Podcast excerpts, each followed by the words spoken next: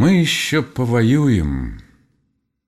Какая ничтожная малость может иногда перестроить всего человека? Полный раздумья шел я однажды по большой дороге.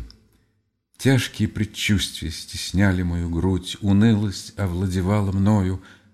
Я поднял голову.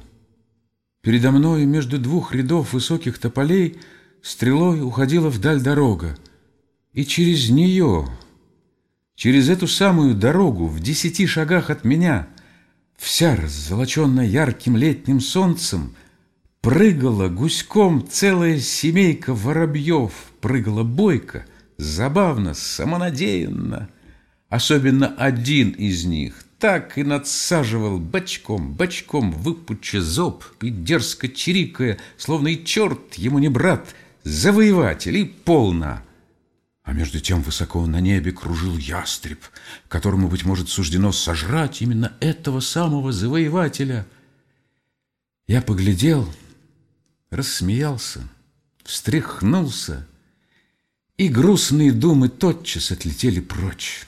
Отвагу, удаль, охоту к жизни почувствовал я. И пускай надо мной кружит мой ястреб. Мы еще повоюем, черт возьми.